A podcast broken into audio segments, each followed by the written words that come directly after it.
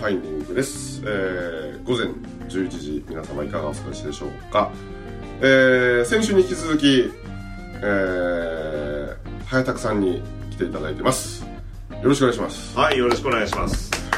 こんにちは、早田です。早田さん。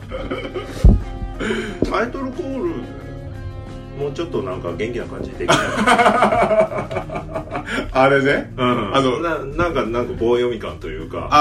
ああれは狙ってる。あいや別にだって一番最初になんか、えーとファクトファインディングやるってラジオ番組やるって言った時に、あのビリーさんとじゃあちょっとバナちゃん、んあの川端知義のファクトファインディングって言ってみてみたいな感じで、でそのままそ言ったやつがそれで言われたそのままそうそうそうそうそうなんかもうちょっとなんかテンション変えて。あ川端知義のそうそうファクトファインディングイエーイってさ文明さんみたいです見る見る元気が湧いてくる。もしくは、なんかもっと、なんだ、なんていうのかな、あの、もっと真面目な感じのキャッチフレーズ先に言って、ねテーマを言ってから、ファクトファインディングみたいな感じで、かっこよく始めるとか、そんなんでもいいかな。そうそろそろ取り直しえましょうかそうそう、ねやり直して。ねえねえなんだ俺代わりに。意外と声いいね。言われたあそうですよねそうそうそうそう。結構まあ俺も結構声いいってえ早田さんも結構低い声でうん。ドンとなんかこう通りそうな声ですよね。そうそうそう。そう。うんうん、なんか声だけは通る。うんまあなんか、名前を、思いはあまり通らない。声だけ通る。みたいな。そっかそっか。ファクトファインディングねあちょっと取り直しましょうかね。ちょっとビールさん言ってみますなんか、なんか、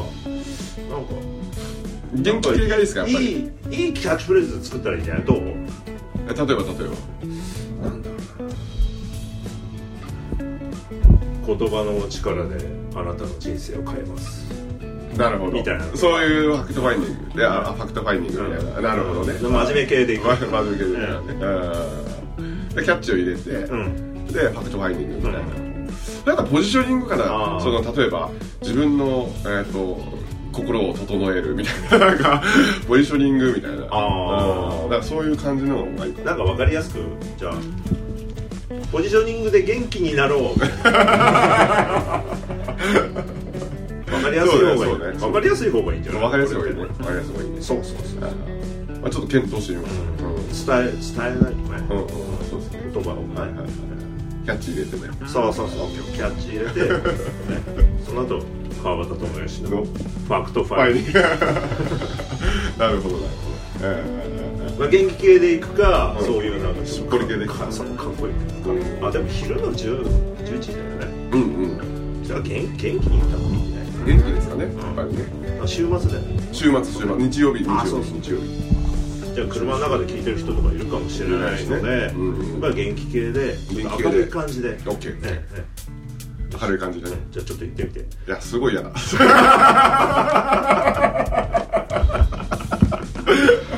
練習練習。してたあ。いやーまあそれちょっとやってみますそうそんな感じで始まりました。始まりましたね。はい。始まりました。はいはい。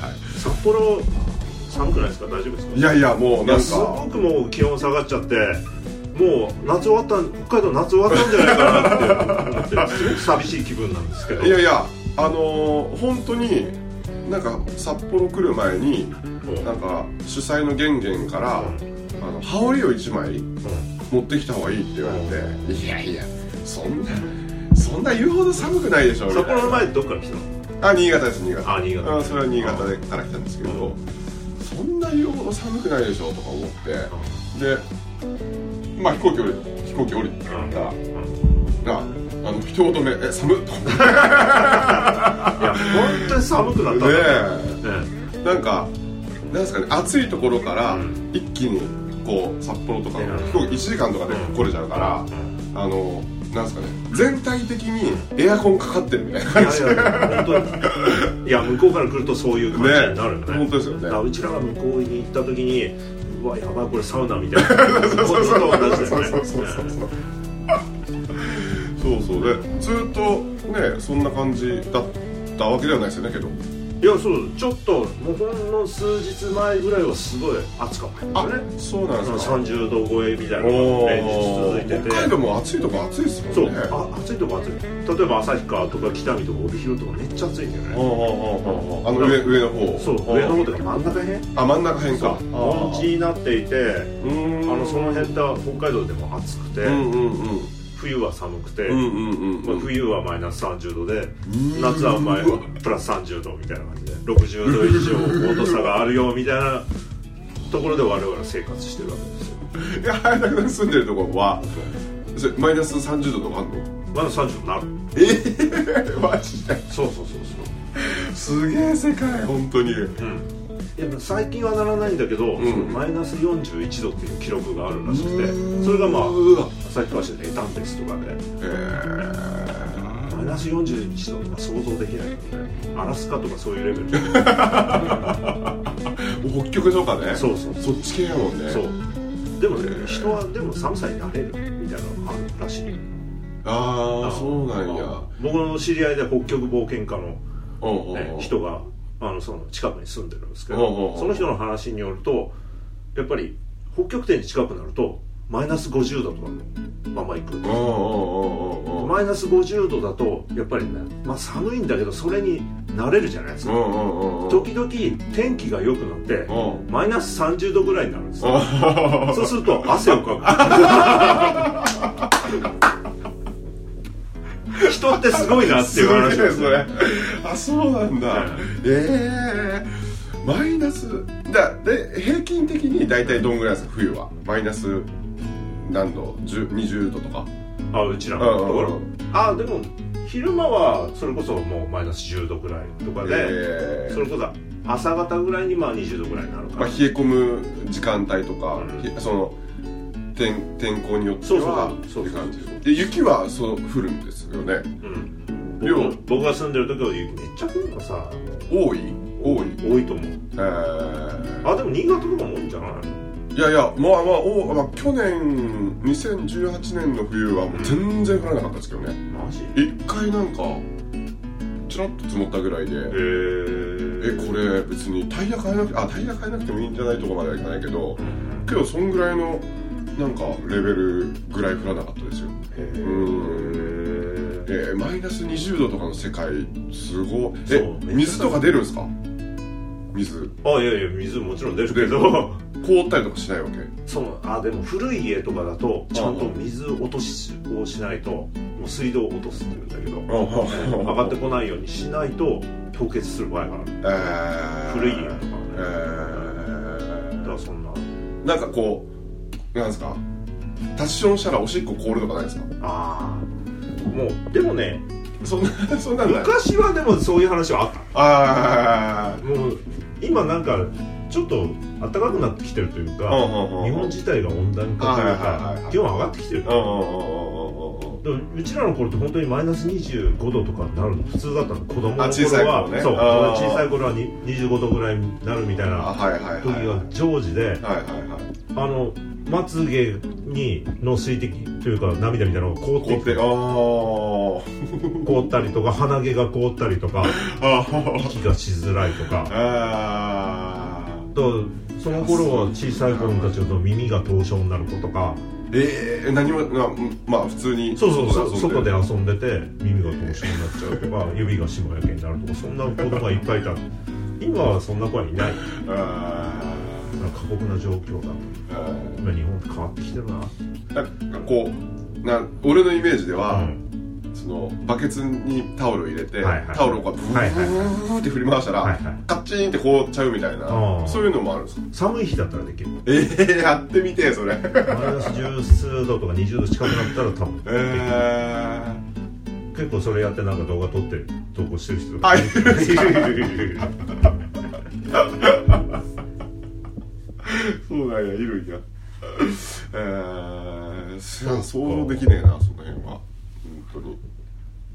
新潟じゃあ最近そんなに雪積もらない？いや今年まあ今年ってまあ去年のね冬から。あ結構雪多いイメージ。長岡は多いんですよ結構、新潟県新潟市はまあ日本海側やから海沿いやからあんまり降らないですけど、はいはいはい。長岡市はまあまあそれは湯沢とかね、うん。ああいったこう山山？その津南とかさ、はいスキー場がいっぱいあるような場所とかからすると全然そんな量は多くないですけど、はいはいけどなんかどドカ雪とか、うん。あの一発で降る量とかが多い時は結構はいはいはいはい2年前かな多かった。こ腰ぐらいまで行きました。ねうん。うん結構ね。そうそうそうそう雪重たいでしょでも。重たい重たい。めちゃくちゃ重たい。だからそういうイメージなんですよああもうめちゃくちゃ重たいですよ。北海道の場合はなんかサラササラで。ラサラですよ。なんか風で飛んでいく。みああジそうですよね。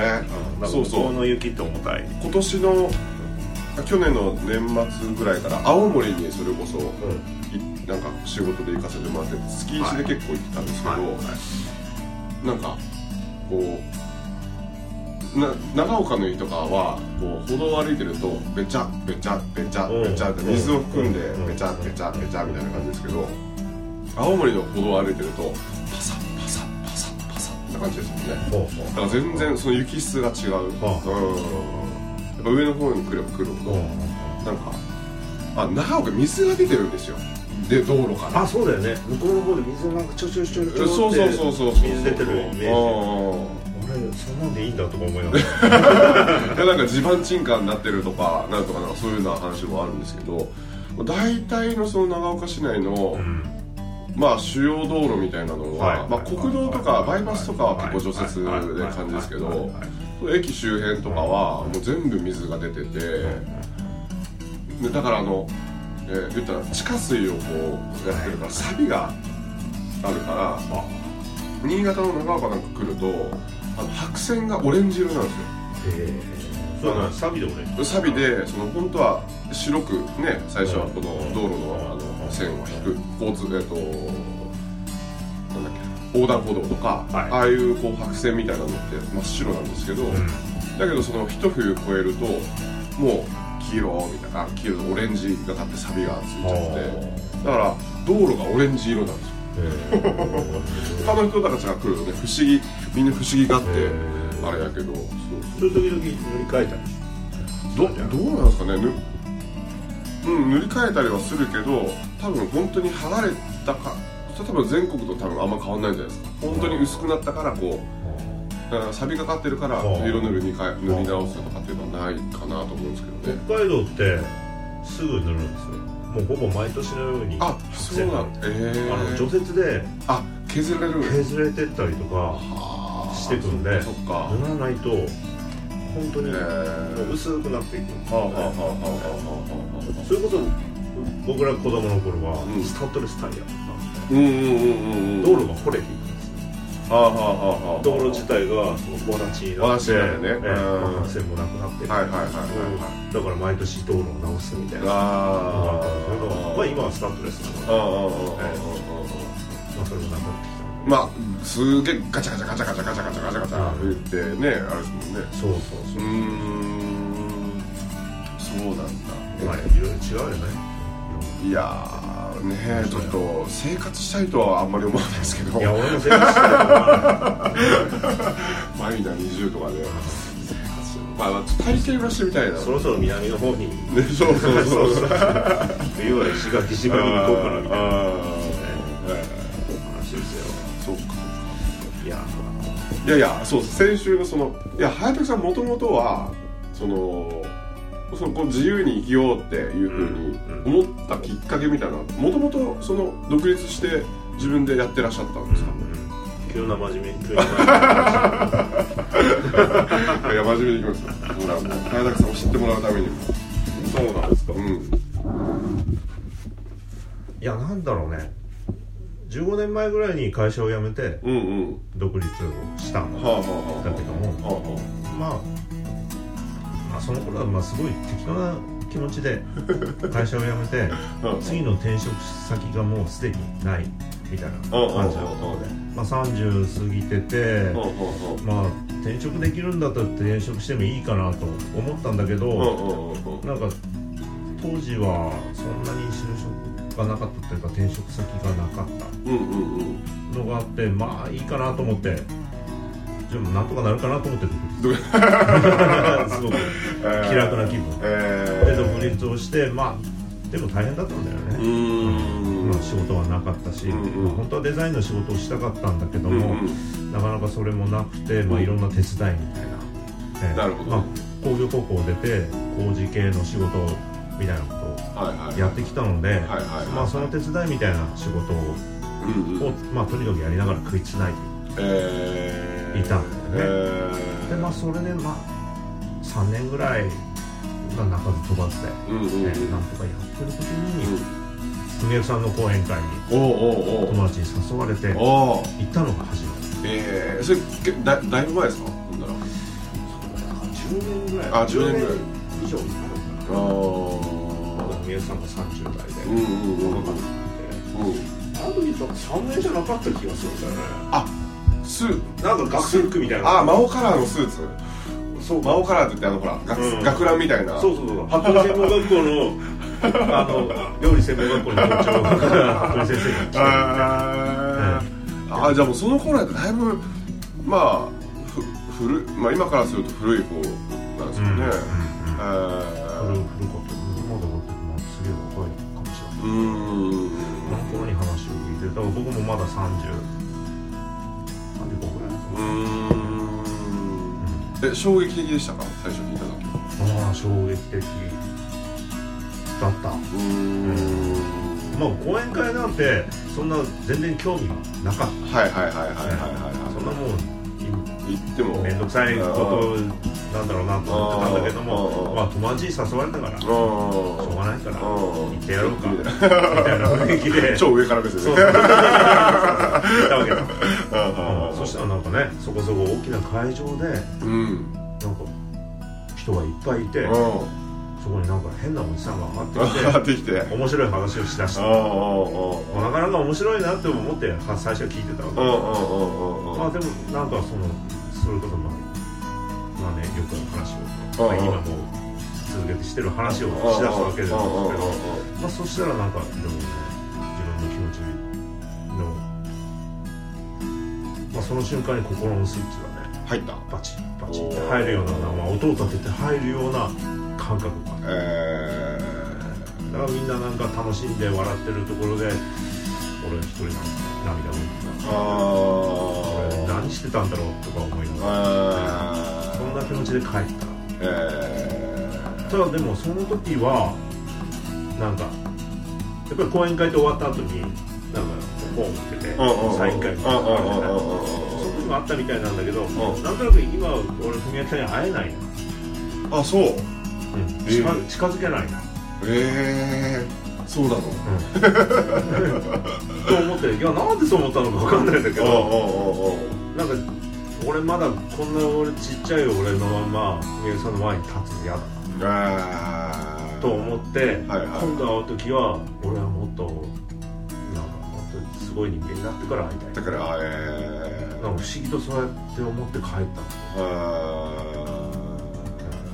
それが今こんなことになってしまってる。ーなるほどなるほいやだから意外とそう思ってる人がいるんじゃないの？どいやいやなんか。見えないところでねやっぱそういう本当にそれこそ、うん。もうあのなんですかね。そういうこうこ志じゃないけど、持ってる人なんか多分いっぱいいると思いますけどね。うん。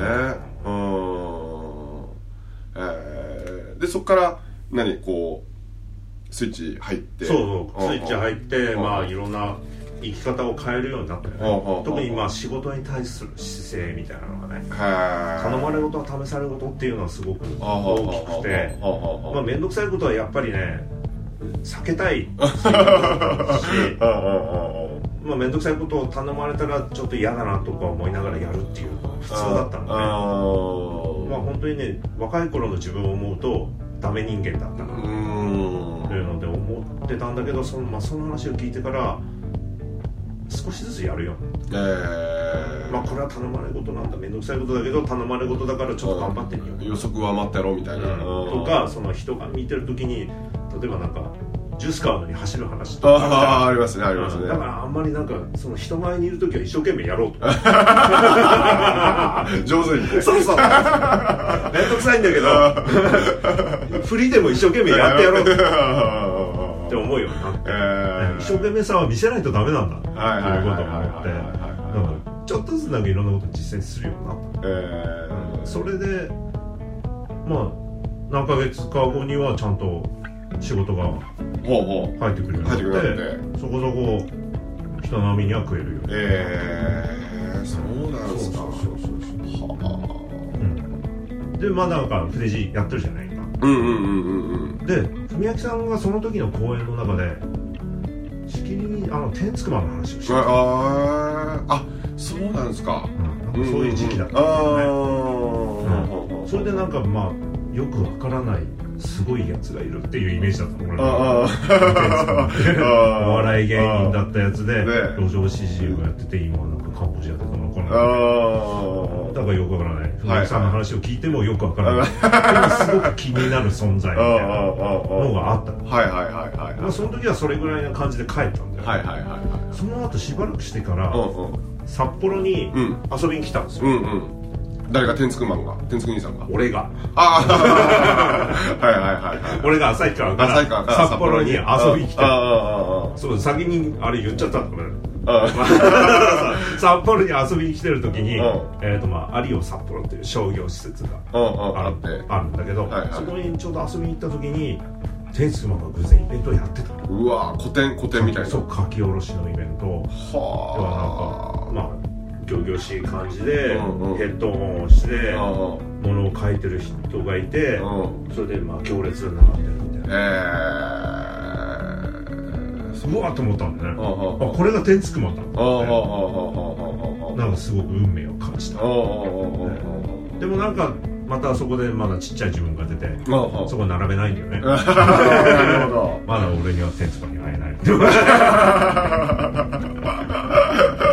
なるほどね。そうそうそう。はいはいはい。それでまあそこにあったまあ本とかさ作品とかも売ってたとりあえずじゃあこれを買って帰ろうはいはいはい。と思って買って帰った。うんうんそれからまあ天竺マンのショーの力みたいなところをすごくえ感じてうんいつも肌身離さずカード持ってたりとかーなるほど。職場に飾ってはい。仕事場に飾っていつも天竺マンのショーを見てて。えなんか言葉の力とともにそのビジュアルの力みたいなとこが入ってきたああそうだ俺も実はその18くらいの時にまあ37やから20年ぐらい前か。20、まあ、20年いくかいかないかぐらいの時にあのうちのばあちゃん家にうん。あの、まあ、ばあちゃんは富山の人なんですけど、富山に住んでるんだけども、うん。まあ、富山に行ったら、うん。なんかこう壁にねあのこう書があったんですよ、うん。で、うん。えーっと人のため結果自分のためって書いてあったんですよ、うん。でまあ自分のため結果人のためなのか、まあ、どっちでもなところ取れるなみたいな感じで書いてあって、うん。でなんかぼーっとこう見てたらうちのばあちゃんが「そのこれあんたいいやろ」っつって、うん。なんか、その要は商業施設みたいなところでなんか個展みたいなのやっとった人おって買ってきたんやっつって。でその時は全然知らないわけですよ俺う。んそのまだ高校卒業してすぐぐらいやから、ほんであのまあ大人になってその文明さん CD で出会ってで文明さんとこう講演会もするようになって、でやがて天竺兄さんのその存在があった時に、ちょっと待てよ、あの人のため結果自分のためってあれ天竺兄さんじゃない？みたいななんか見たことある。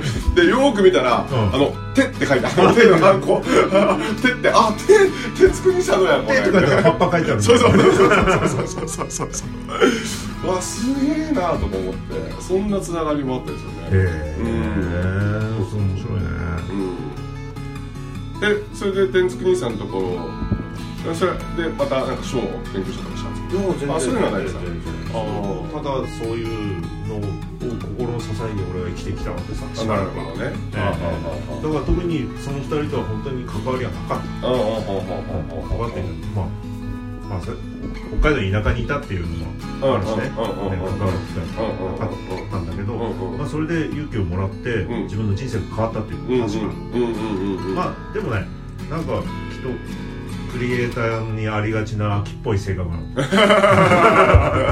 るほどなるほど。そうそうそう。はいはい。なんかうまくこと人生回るようになったけど、うんうん。なんかだんだん逆にそれが怠慢というかつまんねえな。ってえ思うようになりだした時にちょっとききっかけがあって、うん。自分でも書くようにあなるほどね。なった、はあはあ作品展みたいなのがあってなんか、はいはいはいはここで書きたいなと思って書いた。いうんうんうんうん。それが始まりとなって自分の作品を作るようになるほど。自分の思いを、まあ、書き続ける。書き続けるうん。うん。したらこのなんか詩を作る作業って楽しい。あなんか言葉を作るのって楽しいな。って思うようになって作品を作るようになってるうちにまあまあこの生まれつきの目指したがりや精神。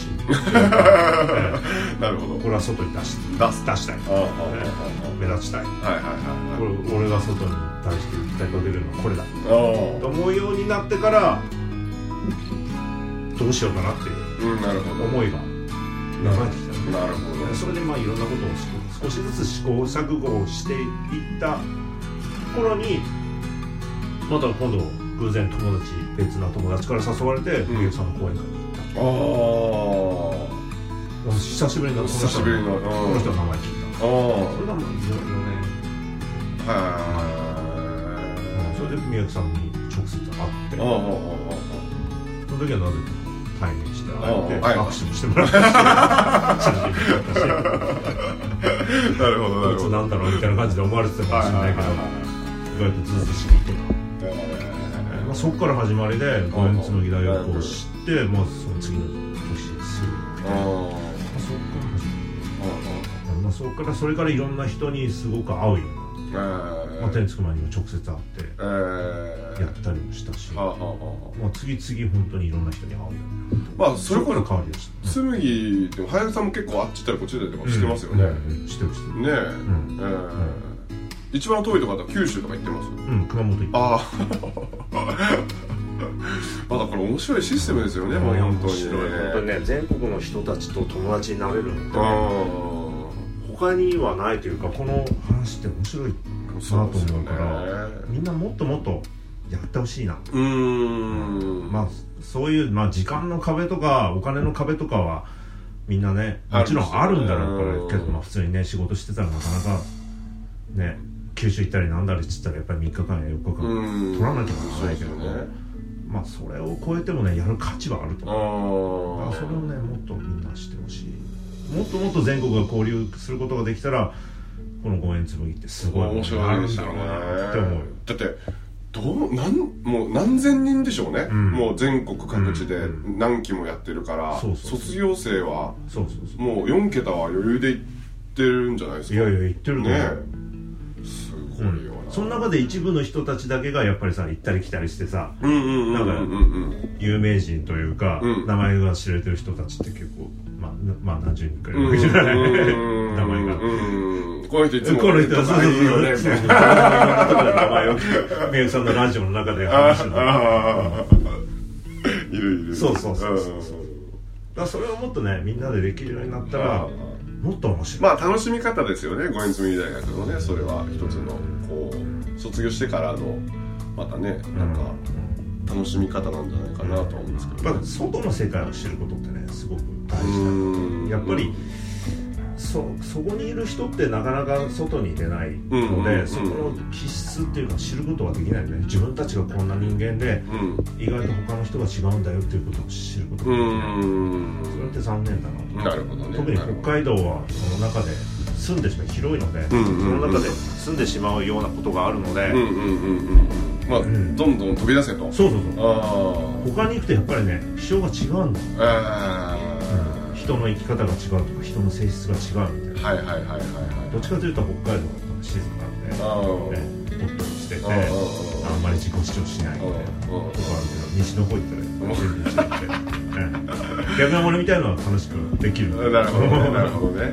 そうちょうちょうどいい感じでしょそうちょうど 九州行ったらめっちゃしっくりくる。あここなんか俺のマイフィールドなんで。まあまあまあそうですね、はいもうその時間ですか。もう時間ですよ本当に。全然話足りないんで。す またぜひ遊びに来てください、よろしくお願いします。はい。えっ、とちょすごい中途半端な感じですけど今週お送りしましたのは川端智之と